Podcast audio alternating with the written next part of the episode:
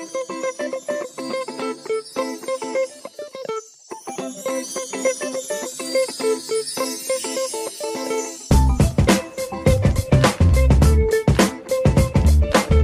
guys, welcome back to another episode of the Just Checking podcast.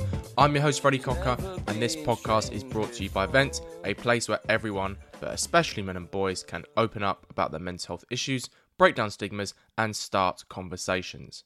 Each pod, I check in with a very special guest. We have a natter and a chat about all things mental health, as well as anything and everything else they are passionate about. If it helps that person with their mental health, we discuss it. My special guest for this episode is someone I've been trying to get on the podcast for a very long time. George Hodgson is an entrepreneur, mental health advocate, public speaker, and the founder of mental health fashion platform and brand Maison de Choup. George founded the brand in 2017, the inspiration for which came after his severe anxiety, panic attacks, and OCD episode. The brand was set up to not only share his story of suffering, but also encourage others to share their story breaking down the stigma of suffering from poor mental health. I actually own a Maison de Choup t shirt myself, so there's no hashtag ad here. Myself and George met while speaking at a panel event a few years ago of another mental health platform called the Whole Man Academy. After connecting, George invited me onto his podcast called Talking About in April 2020, which is sadly no longer active. Since then, George has had a lot of highs and a lot of difficult downs with not just the brand, but also his own mental health, and the two have informed each other at various points in that period. In this episode, we discuss how and why he started the brand, what he wanted to achieve with it, and the impact that COVID 19 has had on Maison de Choup and his mental health as a result. We discuss the irony of trying to run a small business about mental health, which can cause mental health difficulties in and of itself, and the next stage of the brand he is taking it on through working with young creatives, selling their work on the platform, and building a new community to help more people as a result. For George's mental health journey, we discuss his experience of panic attacks and anxiety from an early age, a negative experience with MDMA, which triggered an episode of obsessive compulsive disorder, a flare up with his anxiety he had in 2018 2019, which made him come off social media for a while, and finally, his own gender stereotype nonconformity as a male. We talk about how he has received ignorant comments from people assuming his sexuality and why we might actually be going backwards, not forwards, when it comes to this issue. So, this is how my conversation with George Hodgson went. George, welcome to the Just Check In pod, mate. I've wanted to have you on for such a long time, ever since you invited me on to talking about, and we've had a few hiccups on the technical issues my end, so apologies for that this morning. First off, how are you, mate? Pretty good, actually. I'm not too bad. I've got a bit of a cold, I must confess, so apologies if I sound a bit nasally, but on the whole, I'm quite well, which is nice. So, yeah, I'm all good. How are you? I'm very well, thanks, mate. I'm very well. I love talking to fellow men who run their own mental health platforms, mate. And you are a man who's been doing this probably as long as me, perhaps even slightly longer. So you're you're a veteran in the game, pretty much. Without further ado, mate, are you ready to start the show? I'm ready. I'm ready. And by veteran, I hope you mean making mistakes and kind of carrying on, then um, yeah, let's go. Let's talk about your baby Maison de Choup to start the pod, George. So, firstly, nice and easy question. I'm sure you get this a lot when you do other media interviews. You've got a pre prepared spiel for. How and why did you decide to start the brand? Where does it come from? And the journey from where you started in 2017 to where you are today. Yeah, so MDC or Maison de Choupe started many years ago when I suffered myself severely as a young teenager at 16 the journey goes back to when I went to, it was finished school. My friends and I went to a festival and experimented with drugs. Unfortunately for me, it wasn't the type of personality, I wasn't the type of personality that suited them. Forgot about them. About three weeks later, I sort of was quite poorly with my mental health and I had to go and get support. Went to the NHS, who told me I'd have to wait 40 weeks, and I was in quite a desperate situation you know, feeling thoughts of suicide. OCD was incredibly bad, anxiety and panic attacks. So my parents could very fortunately send me privately. And it was during the time I was having private therapy, a period of about three years. I was writing and drawing down on my thoughts and feelings in a notebook. Or in notes and notebooks actually. I had quite a lot of them.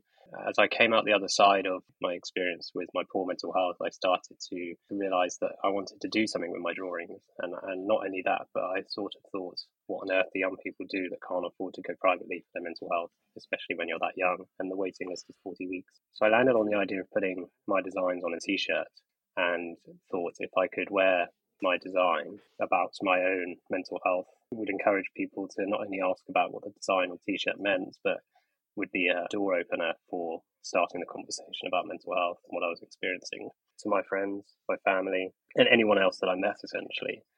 And then I realized that actually I could expand it further than that and do it for other people. If other people could wear t-shirts with designs that spoke about mental health and in a subtle non-triggering way that you wouldn't exactly know it but were designs that people really liked and thought were cool and felt comfortable wearing. But if someone said that's a cool design what's that about?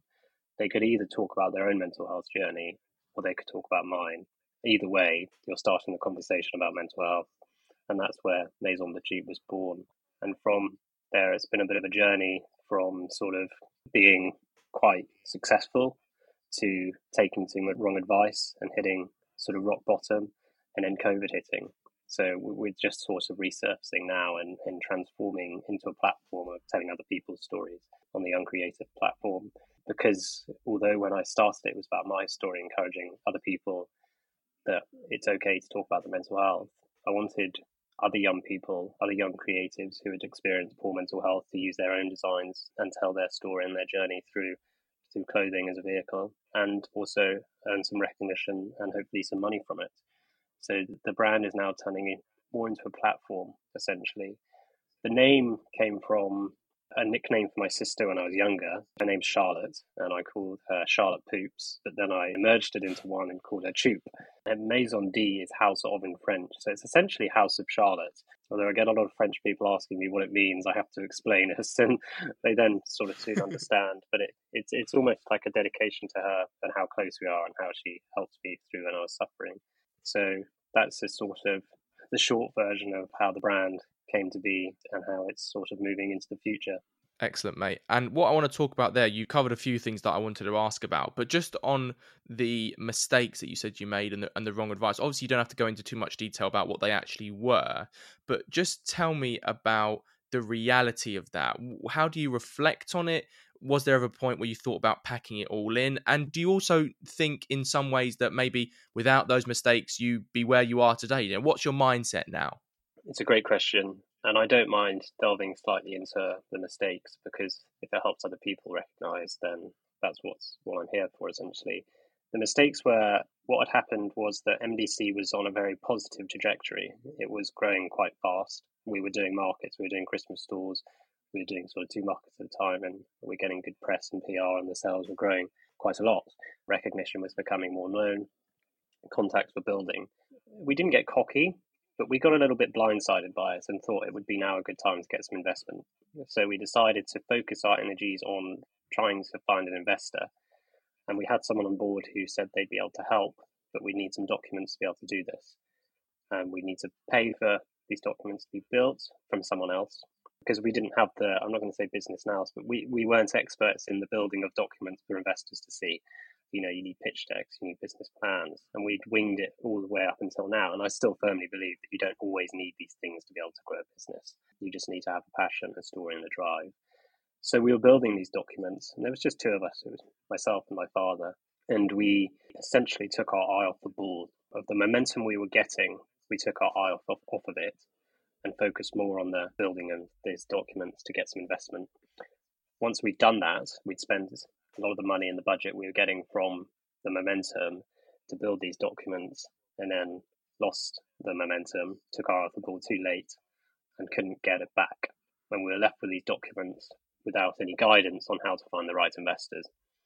And so we're sort of left in the dust a little bit and lost all the momentum we had because we took our eye off the ball. Essentially, the moral of that story is going for investment too early and thinking it would be a good idea when you have the momentum to get it when actually it was not the right timing. And that was a huge blow for us. And then COVID hit. So we couldn't essentially regain all our losses in that time because COVID hit and the world essentially stopped. So now we're in a position where we're still, I would say, in a place of hardship. It's still very difficult because we've got to regain all our momentum with no budget, and that is a tough place to be. But revisiting and kind of building the groundwork and having the community that we had is the credibility that we've got to keep us going, essentially. I'm in a period of transition in my life as well, with a lot going on. So it's in an interesting place. It's very exciting, but at the same time, it's very difficult. And it sometimes can take its toll and has guided us and made us wary of the decisions we make going forward and made sure that everything we're kind of doing is is for the right reasons, the right purposes, and we don't get blindsided and make sure we kind of follow the right guidance. I sense a really big irony here, mate, and it's one I share a lot of commonalities with, but perhaps not to as greater extent as you've gone through, which is trying to run a small business or a platform or anything to do with mental health, which can then cause mental health difficulties in and of itself. So, how did you square that circle? Yeah, I don't think I have 100% yet. I think it, it's still something that I'm learning because you're absolutely right. Running and trying to grow a business or a platform, whatever that is, on your own or with someone else is incredibly difficult and it will always cause anxiety, stress, and days when you feel like crying. That's okay as long as you're aware of it.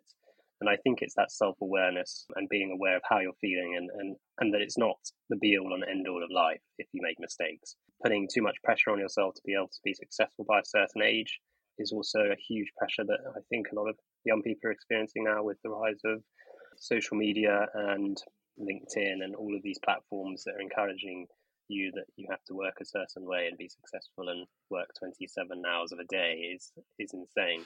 So I think um, in answer to your question, self awareness and being kinder to yourself that there's no rush or no hurry to be successful and grow it, taking a bit slower and recognizing that if it's not working, then it's okay to step back and revisit or do something else or stop it completely. Like you said, mate, you now work with a lot of young creators and building this community platform. So, I guess my next question is Do you see yourself in some of these creators and where they are in their own respective mental health journeys? And was that a big reason why you wanted to support them and help them grow themselves as well as you to help grow Maison de Choup? I think in these young creatives, what I see is young people trying to navigate the waters of life. A lot of them have just finished university. You know, I myself, as a caveat, didn't go to university, but I know the struggles that university presents. My sister, um, case in point. In university, people almost in a bubble of life. And when they leave university, the bubble bursts and they entered into a world that is very different from the one that university teaches you about, depending on what you're studying, in particular, the creative industries.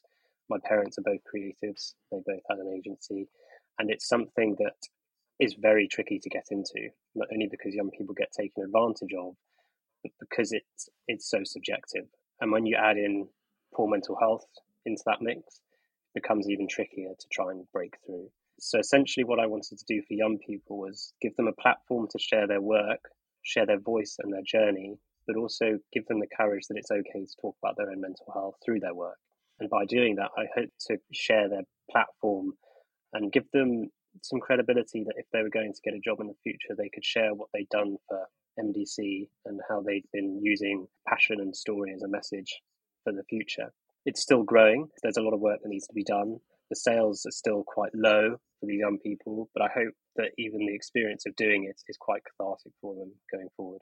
Let's reflect then on this journey so far doing Maison de Choup, George. So, firstly, what has been your proudest achievement doing it in the time you have? Hmm, what's my proudest achievement? I think um, being able to create. A... Actually, let me go back on that. I think being an early adopter of opening up and talking about mental health, using fashion as a vehicle to do it before it became a big thing. Because when I was doing it quite a lot of years ago, it was only an idea, but I think we were slightly ahead of the game in, in breaking down stigma and, and, and opening up discussions and talking about mental health in a free way that, that was encouraging others to do the same and obviously it's now a lot bigger and it's spoken about everywhere, which means it's become a lot harder actually to, to try and grow the platform and break through. But I believe that we were one of the, the early adopters of it. You know, I put that down to credit of opening up and talking about it being one of the most important factors of experiencing poor mental health. And as a final question before we move on, what has it taught you about yourself, do you think? That I'm incredibly resilient, although I don't like the word resilient, so I'm going to use the word tenacious. I'm like a terrier. Uh, when I've got hold of something, I don't let it go and don't give up. I'm also someone that keeps going. I always say, fail forward. I consistently make mistakes, but I'm always failing forward and learning from them and carrying going. And I think that's what I, you know, I would say I love about myself is that I get knocked down, but I consistently get up and think of different ways of doing it. Some days it's a lot harder than others. That's okay though, because I know if I take a bit of a step back and a break, then I feel a lot better the next day. So I would say my tenacity to keep going.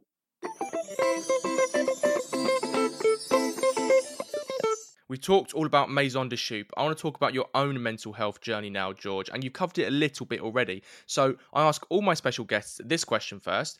Take me back to early life, childhood, teenage years, and looking back, were there any early mental health experiences? Who's the George we meet here?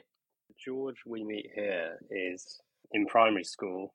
He's a very hyperactive young person, can never settle, always restless, and always wanting to learn, but never quite knowing how to control himself and his hyperactivity. Teachers found me difficult, in particular one, but another really understood me, which I think helped me going forward. And that was incredibly beneficial to me. I had extra support at home. When I say extra support, I mean a lady came to the house and was teaching me sort of breathing exercises, counting to 10 to calm me down and, and slow my thoughts, I would say. I left primary school and went to secondary school. I then was doing well in, in secondary school, actually. I was achieving well. I was focused. I had a good, solid friends group, which I think helped. And I found myself enjoying it, although I'm not sure how much of a school you can actually enjoy, but I didn't find it too difficult at the time. Essentially, it started to falter at the end of secondary school when we all went to a festival, my friends and I, to, to, sort of celebrate finishing school. And we went to a festival down in Somerset and we experimented with drugs, MDMA in particular. It's a form of sort of ecstasy, really. We snorted it, and I, I immediately didn't like it and, and found myself struggling to enjoy the, the, the kind of the experience, you could say. And then sort of left it and then did it again a couple of weeks later at a party and thought I was dying. So recognized that after that, that was definitely not the type of thing for me. And then I sort of left it and forgot about it. And I was doing something in the horses field and suddenly felt really hot, tunnel vision, sweating. Uh, and I thought immediately that I was on the MDMA again. Uh, heart was racing. And I was convinced. I, I told, ran inside and told my parents that I'd done the drugs, that I thought I was on the drugs again, and then we phoned the Doc, which is like an online phone doctor service, and he told me I was having a panic attack. And this is where I first learned what a panic attack was. It lasts about 45 minutes.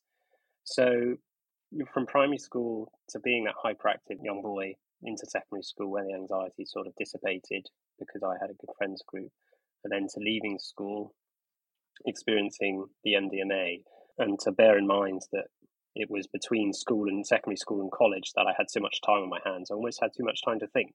And that's where all of the thoughts, the anxieties, the panic attacks, and the OCD started developing into a very quick mental health problem, I suppose you could say. When it comes to the OCD that you just mentioned, George, do you think the MDMA exacerbated it and it was dormant? Or did the MDMA directly contribute to the developing of your OCD? Or was it just a case of the drug just didn't agree with you? Could be a combination of the three. I would say more so that OCD could have always been there. I wasn't so much aware of it or I had it under control, and the MDMA became the catalyst and something for the OCD slash anxiety to hone in on. Anxiety in particular needs something to focus on, you know, fester. When, when we're anxious about something, there's always something we're anxious about, you know, living in the past or the future. And the OCD was stemming from that. To give an example of what exactly was happening, uh, I don't know if you'll need to put a trigger warning on what was going on, but I would believe convincingly that the drugs were still in my system and I would touch anything or couldn't touch anything because I believed there were drugs traces on everything. If I didn't go and wash my hands, I would have a panic attack. So I had to go and wash my hands. If I didn't wash my hands, I would be convinced that the drugs would seep through my skin into my bloodstream and into my system, and I'd be on the drug again. And that would result in a panic attack. It's a very vicious cycle. And I was washing my hands 100, 200 times a day. Mum was going through the loads of soap. It became exhausting. So my reaction to this was to avoid going anywhere. Eventually, I had to, you know, go everywhere my parents, and then I stopped going out of the house, and then I stopped going out of my bedroom, and I couldn't touch anything. I had to pick up things with different materials, uh, fabrics, you know, bed sheets to pick up my TV controller, and it became incredibly debilitating and, and exhausting. In time, my world shrunk. So the OCD could have been dormant, but I would suspect that it was more of a catalyst reaction to the MDMA that I'd taken because it was very much focused on that. And OCD isn't something that you can, you don't sort of feel a bit OCD. No one's a bit OCD. OCD is always there. It's a very sort of misconcepted condition because I still have it now. I just know and have the coping mechanism to be able to manage it and, and, keep it under control. And there are days when I'm tired and I'm slightly vulnerable and susceptible to my anxieties and my OCD that is worse. It's just not focused on the drugs anymore. It's more focused on certain things, which I won't go into so much because they're not relevant to the story, but it's still there. Like you mentioned there, you were working on building some managing tools and some coping mechanisms. So you're in this period of poor mental health for three to four years, I'm right in saying. Your OCD is starting to get out of control. You're in this self induced state of agoraphobia, as you mentioned, and you're having panic attacks. So, what got you through it? What coping mechanisms got you through it? And when did you start to feel better, mate? I'd be negligent to say I got through it on my own. I had this private therapy in the first instance, I had a adolescent psychiatrist who was doing hypnotherapy te- techniques with me to tackle the panic attacks first, uh, because they were the reaction to everything. If we couldn't tackle those, then obviously the anxiety and the OCD would continue.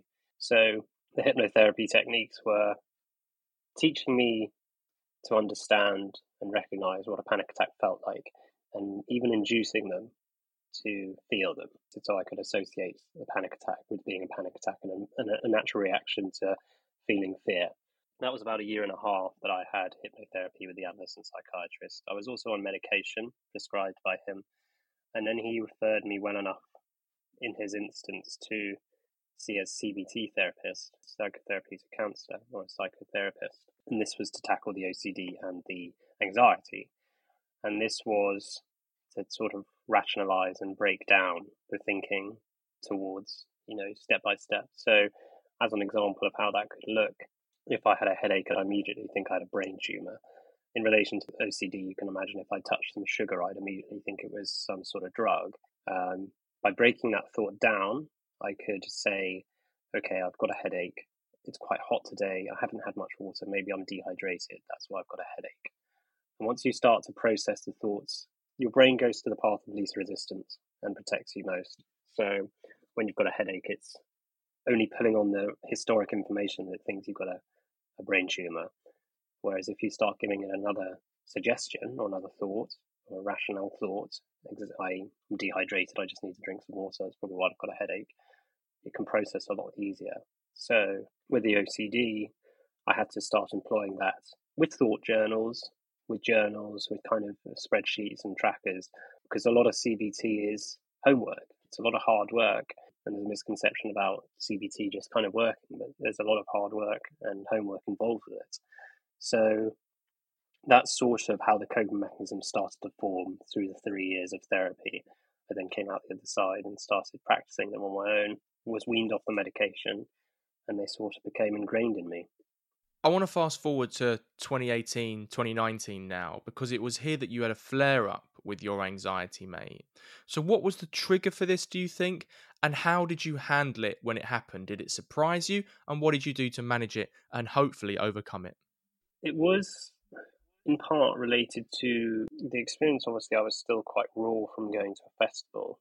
And we went to a festival, and it was a big festival And I feel, you know, partly when there's bits you can't remember at a festival because you were drunk or whatever reason, or the brain fills in gaps, or and memory is a very interesting thing to me. If you want to learn more about memory, it's quite scary actually. We're only remembering imprints of memories. We're only remembering memories, not the event itself, which for someone with anxiety is quite a terrifying thought. So I started filling in gaps with things that didn't happen and social media started becoming difficult. So I took steps to make myself feel better. I came off social media. I started cooking healthy food because I found it cathartic going for walks and focusing on myself because I knew I needed the space and I needed to slow down. And you can very easily get mixed up in social media. You can kind of not stop and keep going and kind of just push on through, but it doesn't work. It will only make you worse. So I know I needed to step back and revisit and have some me time, essentially, cook, slow life down a little bit, whilst I focused on myself, recognise what was going on, and, and gave myself time to recover. Essentially, it was a bit of a surprise, to be honest. I didn't see it coming, but when it did come, I sort of understood why it came. And even now, you know, when you when you have events or you go out with friends, even if you're not drinking and you can't remember certain things and you think about what you say, it's quite a scary thing because you're so in fear that you said something that upset someone or that you know that something happened and before you know it your brain is convincing you did things you didn't even do and that's ocd so involuntary thoughts they're called and they'll just pop into your head and you won't even consider that they're just thoughts but they feel very real and they're very scary. And because the thoughts are so powerful and you, you take so much action to avoid hearing them or doing anything, you, you start having the rituals, the compulsions, essentially. This is why they always say, you know, people with OCD are the least likely people to act on the thoughts they have because they're so absolutely terrified they'll take any action to not have them. So I recognized all this was happening and I needed to step back a little bit. Before we reflect on your mental health journey, mate, when I came onto your podcast a few years ago, when we finished chatting, I remember us, you know, talking about various different things. And one thing that came up from your side was your sexuality and your gender expression and how you dress, speak, engage with others, etc., etc., etc. Now, you are quite gender stereotype non-conforming and heterosexual, which is great and something that should be really celebrated. However, you said that most people, because of that, assume you're gay when they first meet you. So, was that initially annoying to keep receiving? And just unpack that assumed ignorance from their side. Fortunately, I would never say it was annoying. I would say it was more confusing, really. I have a pearl earring, I have a nose ring. I don't really know. I wouldn't say I dress very, uh, you know, I dress pretty normally, I would say myself at least. It's allegedly my demeanor that gives away that people think I'm gay. And I would never find it annoying. I would just be interested as to why they thought that. Is it because I'm very open about my mental health? Is it because I'm very open about my emotions? Is it because I am very the, the most opposite form of lad you can imagine. You know, I'd rather be with a group of girls who can, for once, I don't know if this is controversial, but sometimes be more emotionally intelligent. I'm going to use the term there, and be more open to talking about their emotions and go further than talking about certain subjects, essentially.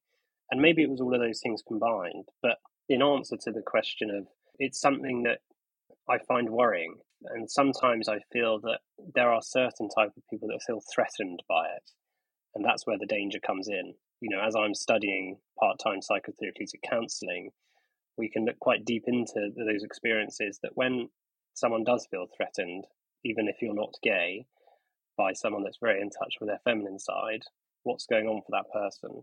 What's happened in their life that's made them feel that way? And why do they feel the need to have a shield up have a shell that they can't break or can't be in touch with their emotions. It's quite sad, I think, and it sometimes needs to be sort of reflected on, essentially. And perhaps that's why it didn't annoy me as much as confuse me or interest me into understanding, essentially. I completely get what you mean, mate. And I've spoken about this uh, quite a few times that I joke that and I joke about it because I own it, but I remember when I was in university and I remember getting comments from a couple of people who thought I was gay because quote unquote I wore skinny jeans. and I just found it like completely confusing coming from a place where yes I was in a school which was very homophobic but when I left that I presumed that the real world would kind of be not basing gender stereotype nonconformity on on all of this stuff and just general ignorance basically so do you think we're actually going backwards a little bit here and we're becoming more bound to gender and sexuality stereotypes not less I think it's getting harder for people to understand. It's getting more confusing, and there's a level of knowledge that is required now to understand everything that's happening with the amount of LGBTQI plus AA plus. I think it's getting harder for people to understand and a almost an ignorance to want to understand, which I'm not saying is a bad thing because there's levels where it's it's tricky to it's almost like learning a new language now and there are some people that, that are stuck in their ways, which is difficult. And I think we're not necessarily going backwards, but the world is moving faster and we're not moving with it, essentially. So we might be staying still and not moving forwards with the world. Is that going backwards? I don't know. Or is it just not moving with the times, essentially? But it is getting harder, I think, to understand every side of the story. Let's reflect now on your mental health journey, George. So, a, how have these experiences shaped you into the person you are today and what have they taught you about yourself? And B, if you could go back and speak to that six or seven year old George who was struggling with anxiety in primary school, that teenage George who had just taken the MDMA and had that really negative reaction to it and spiraled into that episode of OCD, or the George who was in the midst of that flare up with his anxiety and perhaps doubting himself about the future of Maison de Choup and this wonderful brand that you've built, what would you say to him, knowing what you do now? So, the first one would be that all these experiences have shaped me into who I am to be a more knowledgeable person, to be a more empathetic person and understanding. And it's given me my purpose, essentially. I've realized that mental health, helping people with poor mental health, raising awareness for mental health is my passion and what I want to do going forward. You know, from studying psychotherapy to counselling and using it as a professional capacity to raising awareness through the brand. And they've taught me that mainly about self awareness, and it is a superpower. Being self aware is a superpower. The more you know about yourself, your reactions, your triggers, what upsets you, and why, the more you can kind of understand yourself and other people and put yourself in other people's shoes, I think. And that's a lot of things to learn. And it's hard, you know, because you have to try and see every side of the story all the time, which is sort of counseling 101 essentially. So I think I'd learned that about myself. We all slip up, you know, that's the first thing you learn when you become a counselor is that no one is a non-judgmental person, there's always going to be some level of judgment in every person. But it's if you can reflect on it and understand why you're doing it, that's the most important thing. And if I could go back and talk to my six, seven-year-old self, it would be to tell him to just keep going and don't change any of the decisions you've made because those decisions are the ones that have put you where you are today, and they've set you on a path and a journey that is incredibly enlightening and incredibly powerful. So, I think there's nothing I would change, and I'd tell him just to keep going, stay true to yourself.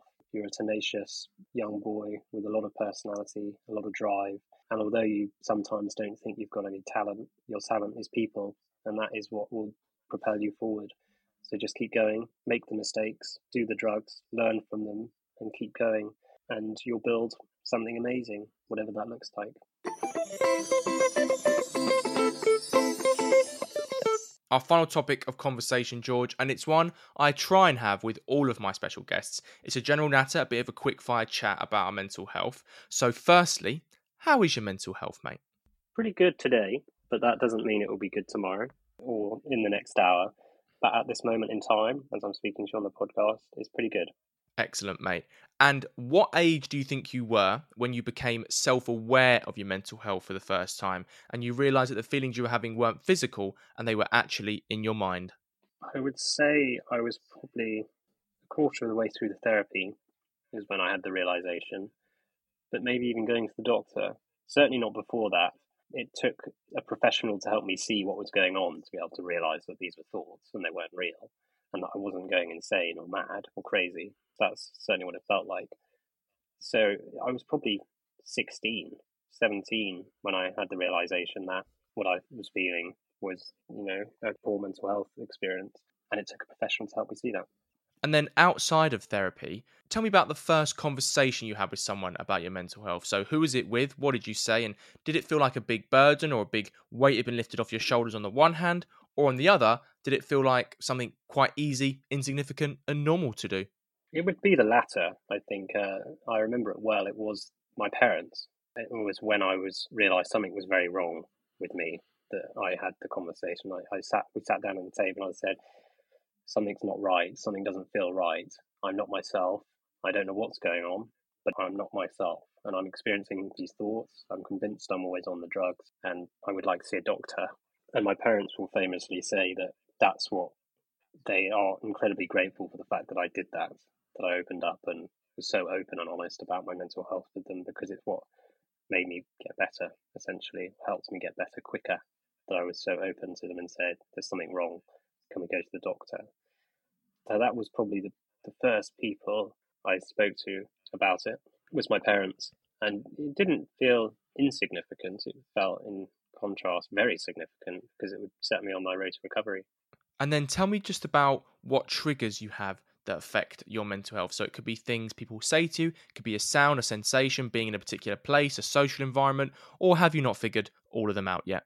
I don't think we can ever always figure them out in life. You learn and grow with them. They'll change as you get older. Obviously, back then it was the drugs. Now it's various things. That could be having alcohol and not remembering certain things. Not saying I get blackout drunk, but even if I'm tired, I don't remember certain things. I know that I'm more susceptible to my anxiety and my OCD when I'm tired and I'm vulnerable. So that is not necessarily a trigger, but a, a state that will, will open up the anxiety and the OCD. The triggers can vary from day to day. So I'm not going to say set in stone. I'm fortunate that social situations and environments don't necessarily make me anxious. But however, I do get anxious about uncertainty. Uh, I like certainty. I'm very organized, so I try and keep on top of that. But in terms of uncertainty, I, you know, I like having confirmation of things, essentially, if that makes sense. But yeah, I'm going to say that the triggers are sometimes fluid and will change on a day to day basis. And then conversely, you spoke about cooking earlier in the podcast. So, what tools and methods do you use to improve your mental health or help you feel better? Which ones have worked, and maybe which ones that you've tried but haven't? Cooking is a good one. Reading is a good one. Going for walks is a good one. Having self awareness is the biggest one, and recognizing when you're not feeling yourself or something doesn't feel right, because then you can act accordingly in response to and proactively before you get worse. What hasn't worked is social media. Using social media as a distraction technique is very, very detrimental. And ignoring the signs doesn't work. And thinking I need to keep myself busy and that will distract me from how I'm feeling, that doesn't work either. So, self awareness once you have that self awareness and recognition of what you're feeling, you can then act on walking, reading, cooking, or doing whatever you need to do. In particular, those are the things that help me in time, and spending time with my partner, my girlfriend, and my family, and talking about it. Opening up and talking about it is a huge thing. What is the best book, or as I call it, mental health Bible you've read for your mental health, mate? Now, it can be mental health related, but it definitely doesn't exclusively have to be. I just don't know how to answer this, Freddie. I just, this is too hard to answer. There's too many of them, and there's so many coming out now. But first one that sticks in my mind that I was reading when I was really poorly was "Reasons to Stay Alive" by Matt Haig. Was spoke to me at the time, but now there are a lot more. You know, Natasha Devon's got some fantastic books. Bryony Gordon's Mad Girl was really helpful to me at the time because she experienced those intrusive thoughts. So there's too many to say, but at the time, the one that sticks in my mind was Reasons to Stay Alive by Matt Haig. But also, my mother bought me one called My Age of Anxiety by Scott Stossel. And I haven't finished it yet because it's quite scientific, but I remember reading that and thinking, this is me. Uh, the first couple of chapters really spoke to me. So the ones that stick with me because I was very poor at the time are those ones. And if there was a mantra in life that summed up your mental health, what would it be, mate? Gosh, my mental health.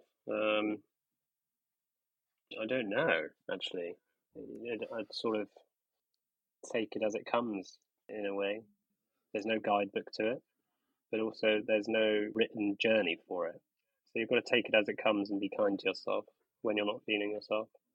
And as a final question, mate, and this is a broad one, what more do you think we have to do to ensure men from all backgrounds, all walks of life, feel comfortable, feel safe in opening up about their mental health issues or just their general mental health, if most importantly, they want to do it? First and foremost is to not judge people. Secondly, is to ask twice. If someone, one of your friends, is if they if you think there's something going on, remember to ask twice. Give them a safe space to do it, and listen is the most important thing. You don't have to give them a solution. You don't have to say, this is what worked for me, because not everything works for everyone. So just listening to them is the most important thing, I think, and giving them that safe space to do and open up and talk about their mental health.